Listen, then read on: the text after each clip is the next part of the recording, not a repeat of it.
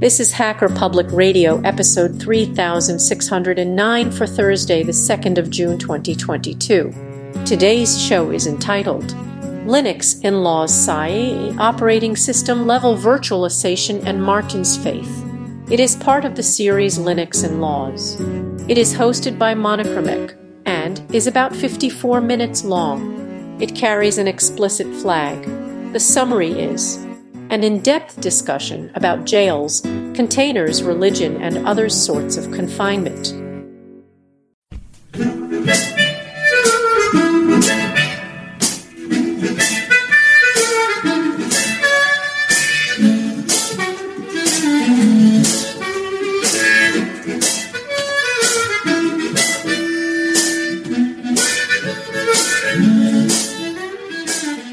This is Linux Inlaws, a podcast on topics around free and open source software, any associated contraband, communism, the revolution in general, and whatever else fancies your tickle. Please note that this and other episodes may contain strong language, offensive humor, and other certainly not politically correct language. You have been warned. Our parents insisted on this disclaimer. Happy mum? Thus the content is not suitable for consumption in the workplace, especially when played back on a speaker in an open plan office or similar environments. Any minors under the age of 35 or any pets including fluffy little killer bunnies, your trusted guide dog, unless on speed, and cute T-Rexes or other associated dinosaurs. This is season one, episode 57, I think. Okay, sounds good. Martin, what's your guess? I'm going to tell you 61, it's 57. maybe? 57. 57, no, no, yes, 57, excellent. Yeah. So, Martin, how are things if this is 57 really, as an episode of Linux Inlaws? Well, I don't think the episode number has anything to do with how things are, but um, yes, things are okay here anyway. Can't say the same about everyone else, but there we are. How so, are you? How are little, Little Britain still standing. you? Uh, standing, floating, whatever you want to call it. Yeah. Okay, fair enough. Things are a little bit dire here because with the war and stuff, and people getting Hmm. crazy about energy, fuel, and all the rest of it. Well, yes, there, there is, has been it has been mentioned that um, uh, well, your country is fueling a lot of it, but uh, by using the fuel or buying the fuel anyway. Yes, sure that's it's, being um, there is reported. s- yeah, there's a school of thought, and people were recording this kind of late March. There's a school of thought here in Germany, and this is where I'm currently recording this. That essentially, that by buying gas and all and other fossil fuels, we are financing part of the war, which, when you think of it, makes sense in terms of financing it, but rather basically providing the fuel that what, what that, that Martin was referring to. Hmm. Not happy about it. Neither are the ruling parties, and they're desperately kind of um, how can I put this? Scrambling is probably the best word uh, to get out of this quickly. Trouble is, you can't. Uh, no, no, you still can't just magic up some gas from somewhere, right? But, uh, But this is not a political podcast about wars or the current situation in Europe, but rather about open source technology. So, Martin, what's the craic tonight, to use a totally Irish expression? uh, Irish? Mhm. you sure? C R A I father yes. Ah, not not not C R A C K, right? Okay. No, that would be an illegal drug in most countries. I thought that's what it Come to think of it. All right. Uh, No, yes. sorry, sorry for the for the few non-Irish listeners uh, among the audience. Craic, as in C R A I father C in Ireland, in Ireland refers to good times. What's up? As in, what's the craic? What have what have you been doing? What's happening? That sort of thing. Ah, Details maybe in the show notes or not. Fair enough. Uh, yes. So tonight's episode is all about Learning Irish. Yes. Learning no, no, it's not about learning Irish. Although many listeners may be tempted. Details certainly in that case will be in the show notes. Joe Green, if you're listening to this year' episode, I'm not only joking anyway. It doesn't matter. So, so is, um, Um, is Irish a language or is it Gaelic? What No, no, no. Oh, Okay. if you if you had hope to listen to an open source podcast, people forget about it. We are. This is season one, episode one of the Celtic Languages in Europe podcast. Yes. So let me educate Martin, my, my cherished co-host, about the Celtic languages that have been spoken in Europe and to some extent are still spoken in Europe. Mm. Um, essentially, as probably some listeners may know, the Celts, an ancient race of many peoples, Mm. long gone, brought Well. a couple of, well, to a certain extent, let's put it this way Yeah. brought a couple of languages to Europe. Contrast to the Germanic family of uh, so in contrast to the family of Germanic languages and also Roman Latin Roman languages. Is, Yeah, is, Latin, is that the yeah. word? What I'm looking for? As in Romanic languages. Sorry, that, was, Yeah. that, that was the term. Okay, So yeah, that will do.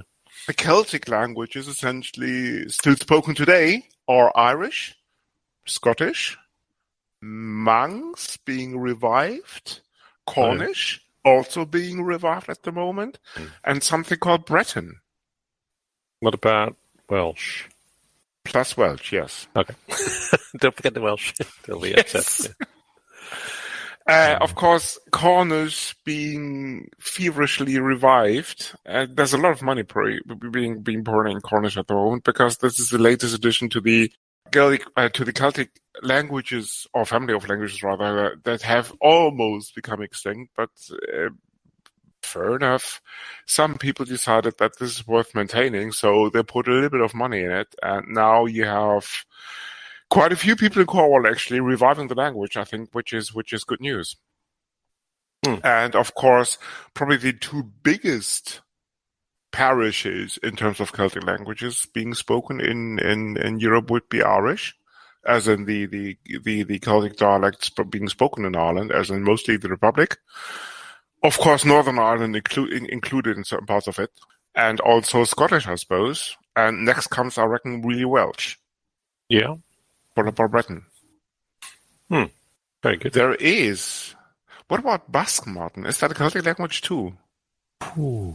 Um, Details maybe the show I don't think so, but because this is um, Spain, France region, isn't it? Yeah.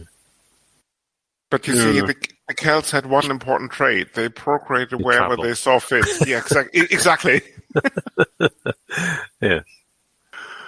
So that brings us to the that brings us nicely to the end. That brings us to the end nicely of the first episode of season one of the Celtic Languages podcast. the languages, yes. Uh, how many episodes are there going to be? We do not know. okay, fair enough. people if you want to if you have if you want to have more episodes like this as in really short ones please do send feedback to either feedback at celticlanguages.eu or something called feedback at linuxinlaws.eu both may both email addresses especially the second one may work. Ah, surely we have a um a, a general catch-all email. yes that would be um, martin visser at Yeah, hero, hero.gov as in hero.government Very good. Um, so uh, anyway yes. back back to, to back, Back to, to- today's topic to today's topic yes yes, namely operating system virtualization, effectually also effectively known as containers. well, yes, yeah, okay, fair enough, fair enough. It's not entirely strictly the best definition, is it? But yeah. So go ahead, Martin, enlighten us.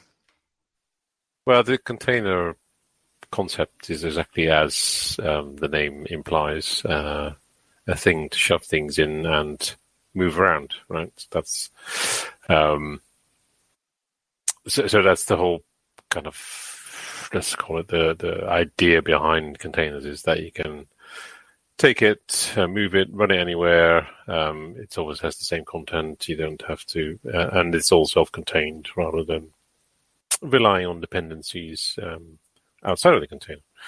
Uh, whereas uh, uh, virtualization is more about yeah uh, making efficient use of resources.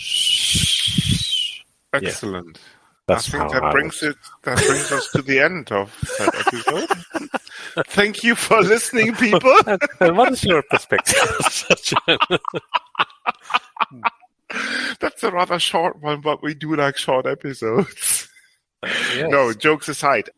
Yes, Martin, I think you have it spot on. The the the, the main difference, like say, between sorry, the main difference between operating system virtualization and hardware virtu- virtualization is, of course, that the hardware virtualization essentially brings to the table a full operating system kernel.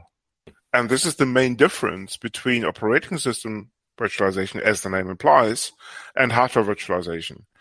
With operating system virtualization, each and every container, whatever you want to call it, or confinement is probably the best term to describe this in a rather, in a rather generic way, has its own so-called userland, as in libraries, applications, you name it.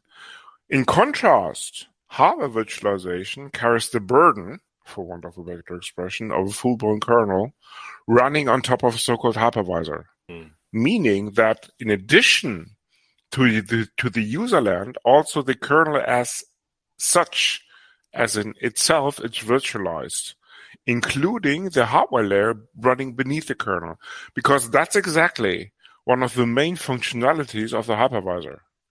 To abstract away of the physical hardware and to provide the guest operating system running these userlands with a virtualized view of the underlying hardware. That's exactly what hypervisors do, like Xen, KVM, VMware, you name it. In contrast to this, operating system virtualization has an, a common kernel upon which user lands run. So-called containers, jails, whatever you want to call it.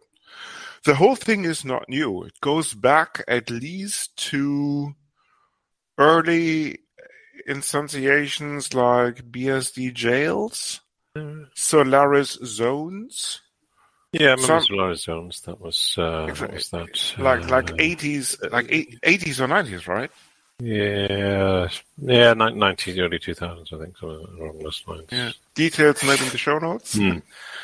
Uh, but the thing is that some people consider change root actually to be the first instantiation of a minimal, let's put it this way, operating system virtualization. In terms of change root essentially says, here's a directory tree, and with that directory tree, you have your own userland. So if you do a change root, give it direct, hmm. give give it a give it a path, and then give it a, give it an executable. The kernel will spawn that executable inside path, which better be a full blown userland because otherwise you will have problems. Right. Meaning, in that case, you have simply pivoted, for want of a better ex- uh, expression, the root directory. That's the whole thing. Hmm. In And contrast, name, right? exactly, change root. That's the very thing. Uh, that's a very, that's a very, that's a very topic. In contrast to this, modern day containers bring to the table a little bit more. If we stick, if we stick to say the likes of Docker, LXD, uh, sorry, LXC, because Mm. LXD is just an extension of, LX, of, of LXC, uh, Podman or any uh, OCI as an open container initiative compliant, AP, compliant API running on Linux that normally ma- avails of something called control groups and namespaces. Okay. Any ideas what these are, Martin? Yeah, I mean, I have control groups there, so usually referred to as C groups right, in, in Yes. uh, Linux's admin terms.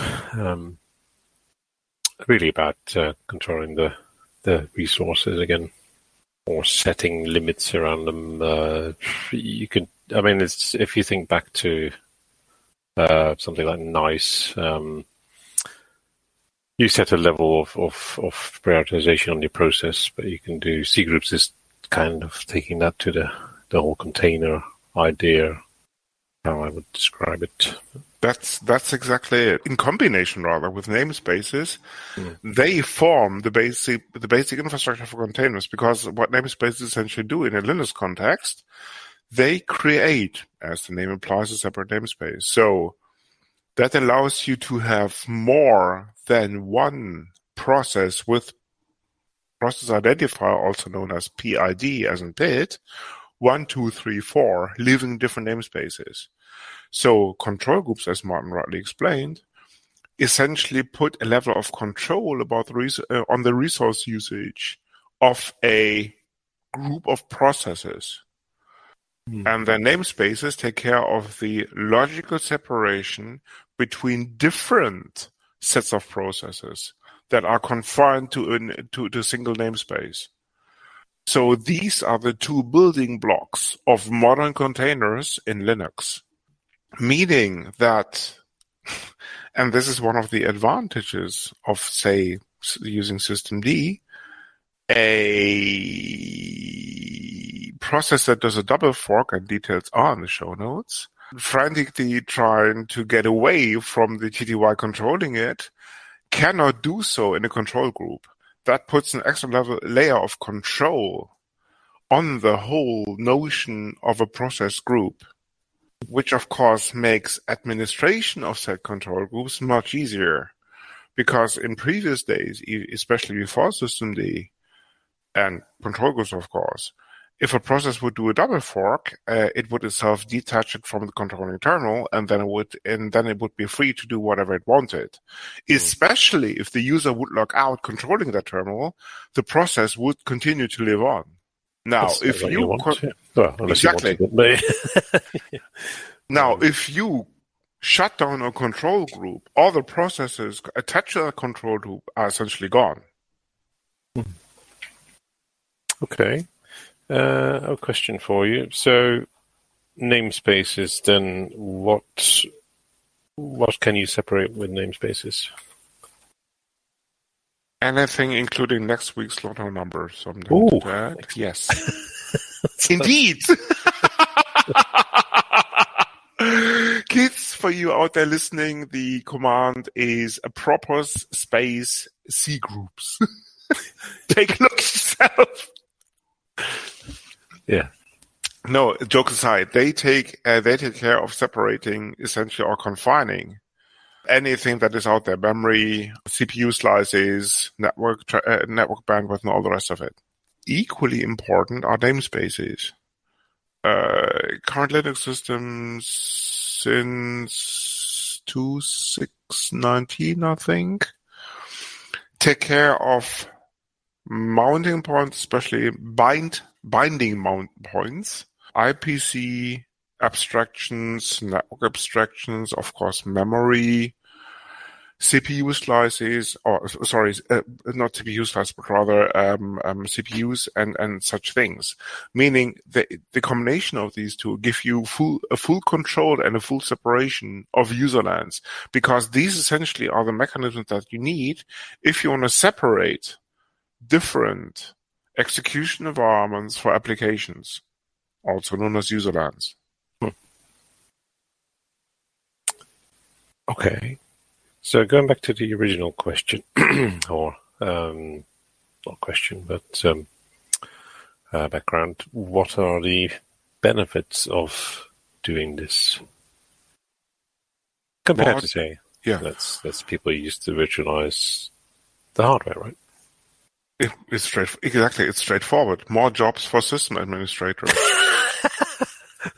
yeah, it's good. That's a good point. Yeah. Fair enough. Are there still any other questions, Mark? Are, are, there still such a, such people around these days? Yes, they're called DevOps sure. or DevSecOps or Ops people. Yes. Ah, okay. I thought Ops people were a dying breed, but no, no they're not, Martin. No, no, no, not really. No, jokes aside, of course, uh, that separation has a number of advantages, especially if you take a look at how to package applications. But if you take a look at your infrastructure, you have about what ten web servers driving the the weapons shop. Huh? About what five of uh, uh, another five looking after the recreational drug thing? No, I couldn't possibly comment. I see. but if memory serves correctly, all of these, all of these, all of these websites have different app application infrastructure ecosystems behind them. So they generally do, indeed. Yeah. Yes, uh, this is the point. Hmm. Whether websites or not, people, is straightforward. If you take a look at any abstract that is out there at the moment, chances might be, especially if you're looking at prepackaged things, you will have a requirement for Rust 1.48. You will have a requirement for Python 3.9.1 then the pip packages come into uh, into play. You will have uh, Flask, you will have Pyramid, you will have uh, what's what I'm looking. What's the what's the other Python package I'm looking for? Don't know. Uh, fast API, uh, fast API, exactly. But they, but depending on the app stack that uses them, they will all depend on different versions. Same goes for us. Now, the thing is with Rust, you some you, you do have Cargo, which is a package manager. For the details, listen to the previous episode. With Python, you have things like virtual environments and some other abstractions. But the thing is, these uh, mechanisms only go so far. Because if you want to package your apps, you want to use an abstraction that allows the, the, these DevOps people, especially these ops people, essentially to take a so-called image package, whatever you want to call it, and simply deploy it. Pretty much like an operating system image that you install that has already applications packaged mm. with the, with it. Yeah. And this is where containers come in. Essentially, with the likes of Docker, which is another favorite or famous container runtime environment, you get so-called images constructed by so-called Docker files. The following explanation, eh, explanation essentially uses Docker as just an example. Other container runtimes are of course possible. Essentially, if you take a Docker file and then you let Docker build the corresponding image, what Docker, what Docker then, then does, it takes a base level operating system user, uh, sorry, it takes a base level user land, let's put it this way, not operating system, but user land, and installs and packages the required components in that image. It then defines a starting point, typically a shell script, or an init process or something comparable to an init process that starts up the user land, comparable to systemd in modern Linux uh, um, environments. Then the startup script will take care of starting up the database, of starting up the app server, starting up the Python interpreter if we want to stick to Flask Pyramid or Fast API. It may also start a reverse proxy, Nginx, Apache, whatever, to ensure that HTTPS terminated traffic goes the right way and all the rest of it. So essentially what the container does, it creates a user land with the specific applications, with the specific versions of these applications. And this is where the beauty of containers come in.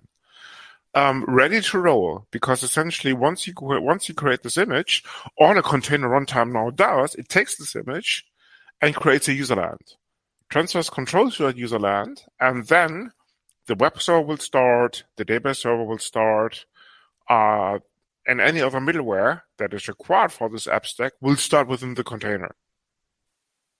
So at the end of the day, you will have a running application ecosystem, including the middleware in the container. The beauty now is that this user land has the exact versions that all of the components require. If you would do this, if you would do this in normal system, good luck with the, with the resulting complexity. Mm-hmm. And that's exactly what containers feature.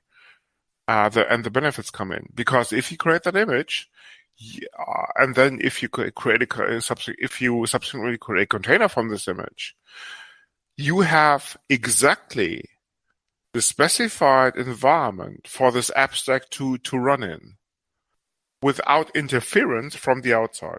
This, this, is what, this is one of the main beauties of these isolated inverted commas userland. Oh, and the other way around as well, right? Exactly. Very good. Needless to say, there are quite a few container runtimes out there. Docker is one of them. CRI-O, which essentially is just the uh, essentially it's just a stripped down version of Docker to the bare minimum. Podman, LXC already mentioned, and Containerd come to mind. Containerd probably yeah. being the container probably being the emerging standard here. Hmm. Um, Yeah, LXC is, is sort of that was uh, slowly being Canonical pushed it, but yeah. Yeah. it fell by the wayside. I'm I'm afraid with regards to deployment numbers, if current figures are anything to go by. So I reckon we should we should probably mention the OCI. No, okay. OCI. oh, if we you're have we have mentioned the OCI. Yeah, OCI. If you're listening, the uh, the email address is sponsor at linuxinlaws.eu. Sending a mail to that email will get you further mentions. Sending cash based on an email that you send to us will get you beyond mentions. Just get in touch. yeah, maybe we should get someone from the OCI on. so that they can plug this properly. Yes. Yeah, OCI, for listening, excellent plan. All right. um, feedback slash, spon- uh, slash sponsor at you will do the trick nicely. We will guarantee you a speaking slot so that you can plug the technology. And forget about the carbon the Kubernetes hipsters. The OSI is essentially the place where it happens. The Is rest it? is just yeah, Kubernetes. Of course, as we all know, Kubernetes, OpenShift, and all the rest of it is, is pure marketing. The core is the important thing. Okay. Amen. Um, yeah, this is the end of my prayer. Let's, let's not go there. Um, Why not? okay. Just for the crack of it. well, we are hoping to get some But Martin, you're not implying. on, aren't we, as well? Martin, hang on, hang on, hang on. Hmm? You're not implying you're not religious. I'm not replying. I'm not religious. This is tricky, I know, but then please answer. are you are you not? I am not religious. No. Why? Uh, hang on. Only half of your kid runs proprietary operating systems, no? so that makes you half religious. Okay, I get the point. Yes. Now, which part of you is religious then? The left side. Yes! Excellent choice!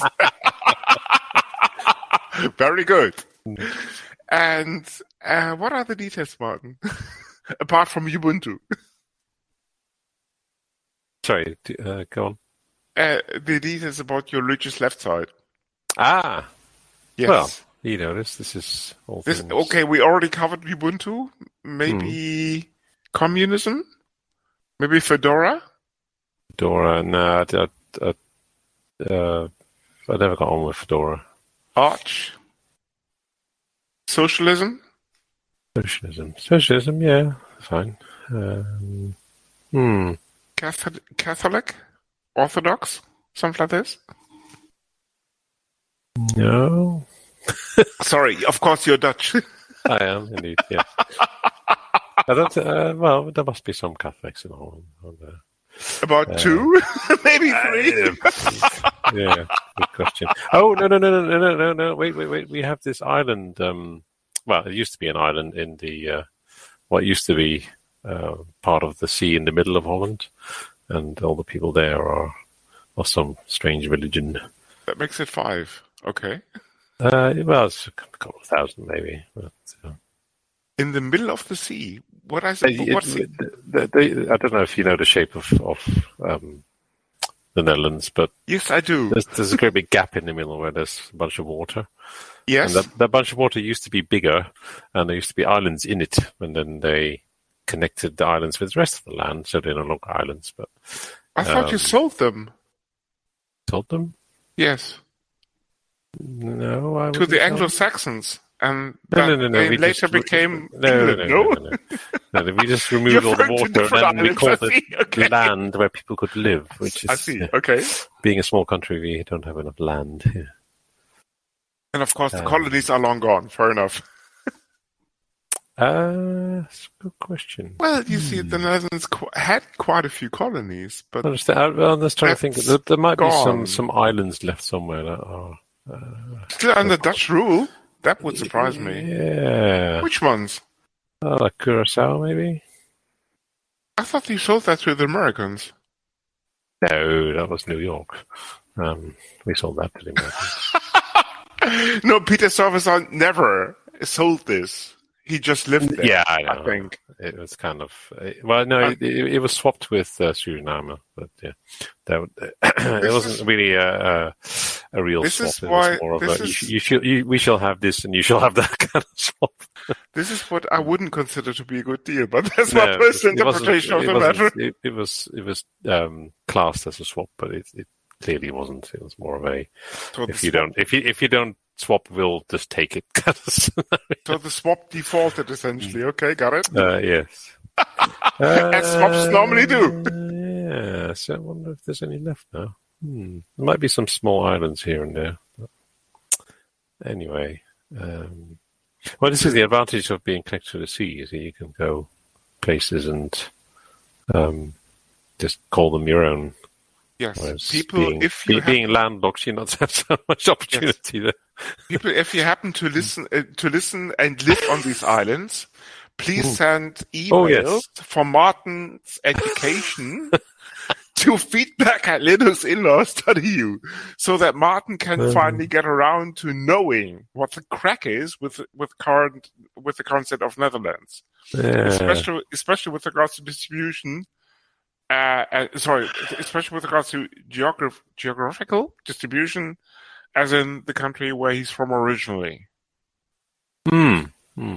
Because apparently the British, oh sorry, the English have brainwashed him to some extent. No, no, I, okay. just, I just don't keep up with all these things. It, it could be that Suriname was became independent ages ago, right? I, I can't remember. It's uh, Okay, it's- Martin. Yeah, 1975. There you go. See. Yeah, we know- have. We ha- yeah. I don't think we have any left now. Yeah. Too bad. Do, but do you notice anything? We are slowly digressing. We have digressed. Um, Yes. I'm not entirely sure why, but uh, Never mind. back to Um, contain- back yes. to the container, container thing. Yes. container. Yes. Where were we? Uh, namespaces, C groups. We've done. Ah, so, Um, so what was the, the- the advantages. that introduced these? Oh yeah, advantages. What we're talking about. Yes. Hmm. What about the disadvantages? Complexity. Why?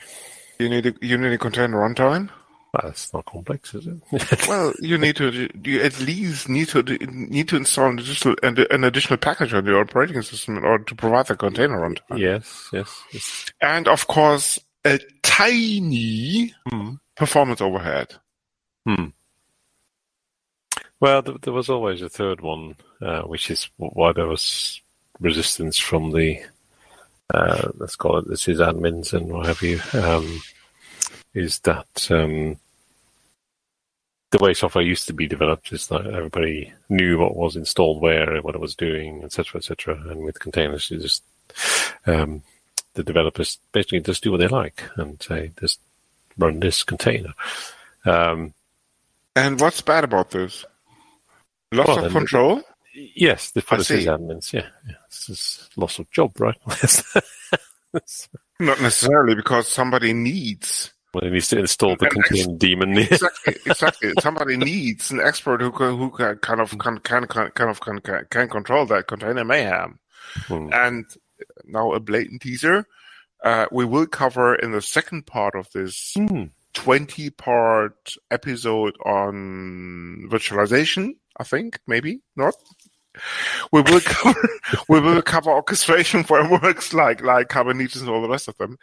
Um, but given the fact that containers like Linux won't go away anytime soon, um, somebody has mm, to control them, to deploy them, to orchestrate them, to scale them, all the rest of it. This is what you cannot do with these simple approaches to infrastructure, like the OCI framework and, all, and, and, similar and similar approaches, mm-hmm. because you need an additional layer on top of that. Best example: if you have a couple of containers, if you want to scale them up, you have to do this one by one manually if you're not using something like Kubernetes or Friends. Well, well Meaning, it's, yeah, it's not just scaling as well. It's it's also if you run two uh, of the same containers, then how are you going to access them and what are the the ports and the routes into them? Uh, exactly. How do you how, how do you define the network connectivity between hmm. them? How you define the scalability between the different entities and all the rest of it. And without going into the next episode too much, this is where frameworks like Kubernetes come in because Kubernetes provide an additional layer of, of, of abstraction from the individual containers right up to pods, where pods actually define a set of containers. Hmm. And Kubernetes then will take care of monitoring the health of these containers, making sure that if a container dies, it's going to be restarted. If you want to add additional infrastructure to you, to your to your pod, you scale this up, and this is just a simple command in Kubernetes. Where if you wouldn't, if, if you want to do this manually, good luck with that, because essentially you have to you have to create new containers. You have to uh, um, provide additional resources to co- to these containers. Mm-hmm. You have to include them into in, in your network infrastructure and all the rest of it. So that's a very complex approach uh, with doing it manually. In contrast to Kubernetes, taking care of this for you more or less automatically. And this is where these additional kind of frameworks come in. But more on that actually in a in a future episode. Mm, indeed.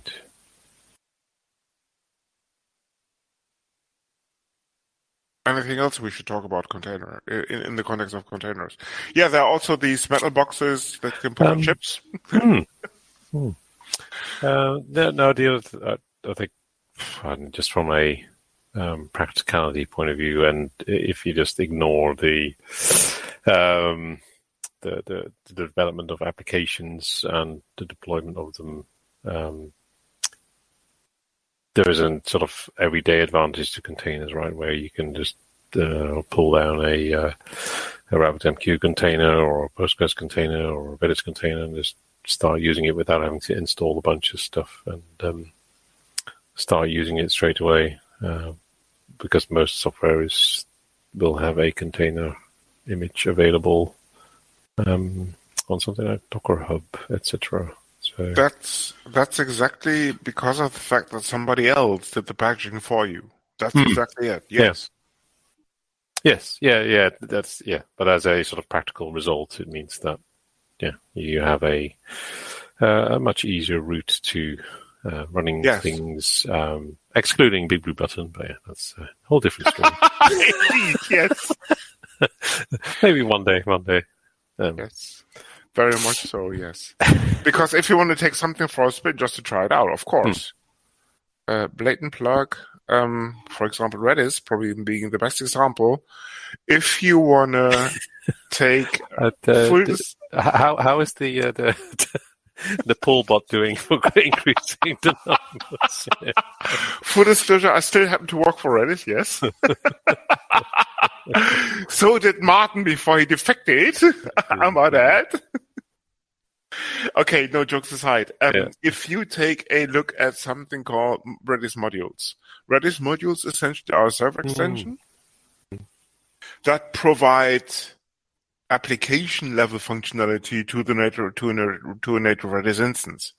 So essentially, you take a you take a you take a native Redis database NoSQL instance, server instance mm. that is, and then you attach a JSON model.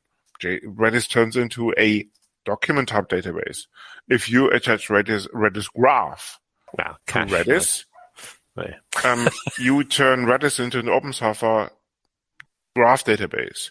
Hmm. If you load the time series module onto Redis, um, you essentially transform this NoSQL database into a time series database comparable with, with Influx and other time series databases.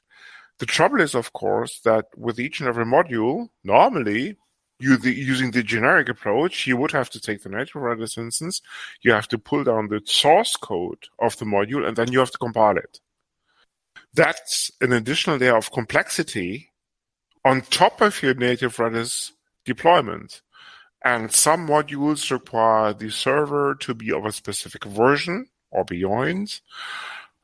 Of course, all of these modules have individual dependencies in terms of libraries that they're using and all the rest of it. So compiling this manually is a bit of an effort. Thing is that there is a container out there called, I think, Redis mod, details maybe in the show notes, where that you simply pull down in terms of the image, pull down the image, and then you have a Redis server running inside a container with all of the modules that Redis, the company, basically has contributed. Uh, that's a major advantage of in uh, of uh, in contrast to kind of doing that yourself in terms of installing Redis natively and then compiling each and every module on your specific platform with the specific requirements that all of these modules require. So that's a yep. lot of effort saved, to put it this way. And that's exactly, and I'm using just this Redis mod container or image as just one example. Mm. Mongo. But it's, it's, uh, it's actually a, a, good example because you touched upon another aspect of containers there, which Redis is very suited to, uh, being ephemeral, right? Or stateless or most exactly if you if you do not choose well this is a docker um, detail actually. If you do not tell Docker otherwise, a container image, a, a container will be gone in terms of the memory uh, attached to a container, especially the file system, will be gone once you destroy the container. Unless you tell Docker, for example, to use a persistent volume, essentially a mount point mm. to the host operating system. Otherwise, Normally, a Docker container will be gone, including any writes in terms of write operations that any of the uh, that any of the applications or processes, rather, to be more precise, in the container did to the to the local to the container local file system. Mm-hmm. This is what Martin. This is what what Martin means by ephemeral. Indeed. So yeah, which, which, is why the Redis was a good example. But, uh, exactly. So it's it's a it's a it's a it's a straightforward way actually, just to take software that you want to try out for a spin, without having to install yep. a multitude of dependencies, worry about the versions of the dependencies, and all the rest of it. You simply pull out the image, instance a container, and then you're off to the races. You may have to map some ports, but that's as far as it goes. Yeah, ports, volumes. It, it depends, right? You what what what it yes. is from it, but yeah, yeah. Hmm. Indeed. Anything else that we should talk about that we have missed? Ooh, uh, I think that's probably a good introduction. Uh, oh yeah, for for those people unfamiliar. for the for the few people who work in a shipyard, yeah, a container a container is also a metal, po- a metal box that you can put mm. stuff into and uh-huh. then put on a ship. Yes. Do you That's know what simplified. sizes they come in, actually? I think they're standardized. They are ISO yeah. containers, something about 200 feet long and 15 feet wide or something, and two inches high. I might be wrong. yeah. Hmm. Interesting way of shipping things, but yeah. This is yes. where they, this is uh, sorry, full disclosure, this is where flat pack come, flat packs come in. But that's a whole different story. Details may people or may not be in the show notes. Of course, the hipsters among you listening, there might be a show on AppImages, flat packs, and snaps. Or maybe not. Did we not do one? Yeah. Maybe we've done this and I just basically forgetting things. Maybe I don't know. Mm. Yeah. Um, Details may be or may not be in the show. may not- yes. Um, on a final note, uh, is that why they call Docker? What do you mean? Well, you know what a Docker is, don't you? A container runtime? It may also have some shady meaning that, of course, that I'm not privy to. no? well, no, no I mean, it, it's, it, it, all the analogies are um, around containers and ships. You mean you mean a docker meaning meaning somebody working on a dock at a dock on a dock in, in, a- Yes, in a and I don't mean yes. uh, ladies of of uh, loose virtue. But, yeah. What um, Martin refers to is dames of negotiable affection, Ah, yes. Well, which are not dockers, of course, because they do not dock. Very important. Indeed. Yeah. Uh, yes. So there we go. Martin, yes, and of course we should do the POCs before Oh. we. Yes. Okay, go on then. Why don't you start? Um, any any open and any OCI compliant Docker, uh, sorry, any OCI compliant content runtime will do. Hmm. no, jokes aside, I recently discovered that actually From Dusk Till Dawn does have a TV series. Okay. As in, the movies probably ring a bell. Details, of course, are in the show No, notes. but yeah. Okay. Dusk Till Dawn does, Martin, that's a cult movie. Or movie, franchise. Okay. It Don't miss like- out. Don't miss What- out on the on, on the uh, first what- part. What's the genre? Um, true stories from the past. Okay. Subtitle: Why vampires are real. Yes. Okay. You can't. uh, you you haven't seen the original movie called From Dusk Till Dawn. Are you serious? I don't know. Um, this, this is Quentin Tar- something from Quentin Quentin apparently wrote the script. Or the something. I can't 1920, remember. 1922 it came out. No, no, no, no. You're, you're no, no. You're talking about kind of late nineties, early two thousands, or something. No, apparently the, the original Dust Storm was, was 1922. But there we go. I'm Uh, talking about the Mexican, the Mexican titty bar built upon an ancient burial site as a temple. Okay. Definitely not seen that, no. You must check it out, Martin. It's, it's. I mean, no, I mean, if you think that Reservoir Dogs or Pulp Fiction are great, Hmm. don't. I mean, you must check out From Dusk Till Dawn. Forget about the, the, the sequel and forget about the third part. They are not important, but the original one is is the must see. Okay. Because okay, it's a little bit of a, of a splatter movie, but Hmm. it's it it it, it, it, has genre. it has it has Quentin it has it, it has Quentin written all over it in terms of the Uh. humor and stuff. okay. Fair enough. Fair enough. It's almost as good as Pulp Fiction, Right. and there's a there's a spin off in the shape of a TV series that is okay in terms of almost as good as the first installment of I that franchise. Fair enough. Fair And enough. what's your pox, Martin? My pox is, uh, yeah, good question. Um, I haven't really had much chance to. What about a proper Cat 6 cabling? Especially being run underground. Ah, yes. Oh, that's that's that's not a recent one. That's uh, I did that a couple of years ago. Yeah. okay, Um, but it's still holding up. yes, why not? Yeah. Excellent, excellent. Hmm. So Martin's pox of the week would be good Dutch craftsman work, especially if done in the former UK, That that's fair enough. Yeah. as in United Kingdom, of course, which is now just not even a kingdom, but that's another different story. Uh, no, it would be a queendom, surely. Yeah, not a kingdom. well, a a queendom is, is is there such a, such a thing as a queendom? I wonder. Oh, there should be because it's run by the queen, surely. But only the, for the last what sixty years, seventy years, something like this. Ah, there was a. Is it? not- Oh, this, this year is an anniversary, I think. Martin, you live there. I do not. Oh, I, I got a vague recollection that we get an extra day off or something. this is how Martin remembered national holidays.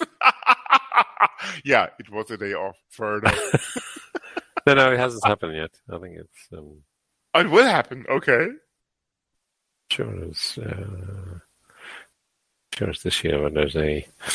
Uh, it's platinum jubilee, is it? Yes. Martin, you live there. I do not. Platinum jubilee. There you go. Hmm. Hmm.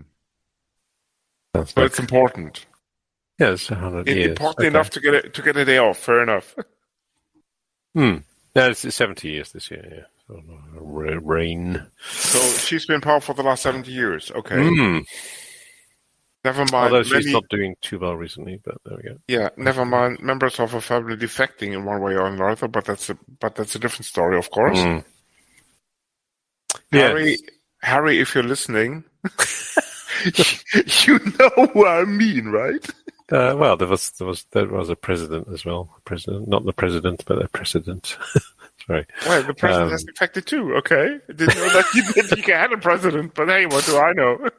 No, the um, the other one uh, back in in the in the thirties who went on to marry a common American woman, uh, whatever his name was. Uh, I think that was before Queen Elizabeth II yes, it was. took reign. Yeah, yeah, yeah, yeah. But he was, was basically also a, a defector with who went to shack up with an American female. As you do, exactly. it's a bit of a theme there. Is, if you want to get in touch with us, the first consultation is always free. the email address is um, martinvisser@linuxinlaws.eu. One of your subjects might get back to you. and hint, it's not me, no. Yes, I guess I won't be getting a telegram from her. Yeah, that's for sure. Probably not, no. Uh, okay, um, anything yes. else that we should... Yeah, of course, we should mention probably Hacker Public Radio. Oh, yes. And if you're um, listening, thank you for hosting us. Hmm. Hope you enjoyed the Gitty episode and static. Mm, yeah, that was about four years ago, Ken. but don't worry about it. has, he, has he given up? Has he? no sweat, no sweat, no sweat. Uh, Ken, you'll find that episode actually in the back catalog. Don't worry about it. Okay. Uh, with hmm. that, I think that brings us yep. to the end of the episode. People, thank you for listening and speak to you soon. Bye bye. This is the Linux Inlaws. You come for the knowledge, but stay for the madness. Thank, thank you, for, for listening. listening. This podcast is licensed under the latest version of the Creative Commons license, type attribution share alike. Credits for the intro music go to Bluesy Roosters for the song Salute Margaret, to Twin Flames for their piece called "The Flow", used for the segment intros, and finally to Celestial Ground for their song "Sweet Justice", used by the Dark Side.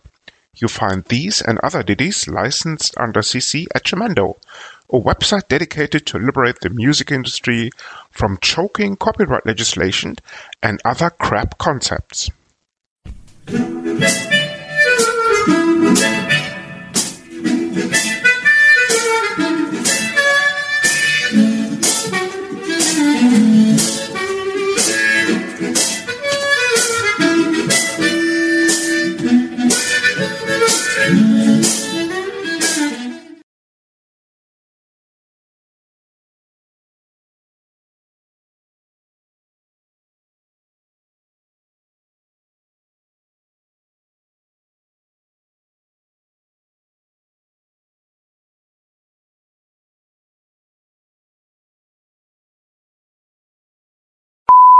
How come this is the bank holiday? Because it's the early May bank holiday. It what happens uh, every every that? every year. The first first Monday in May is bank holiday. Why?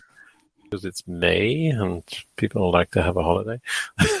um, a cunning no, scheme, a cunning scheme to get procreation going in terms I, of more I, taxpayers. I, think I think it was something to do with um, with Labor Day in the past, but then it got have been listening to Hacker Public Radio at hackerpublicradio.org. Today's show was contributed by a HPR listener like yourself. If you ever thought of recording a podcast, then click on our contribute link to find out how easy it really is. Hosting for HPR has been kindly provided by anhonesthost.com, the Internet Archive, and rsync.net. Unless otherwise stated, today's show is released under a Creative Commons Attribution 4.0 International License.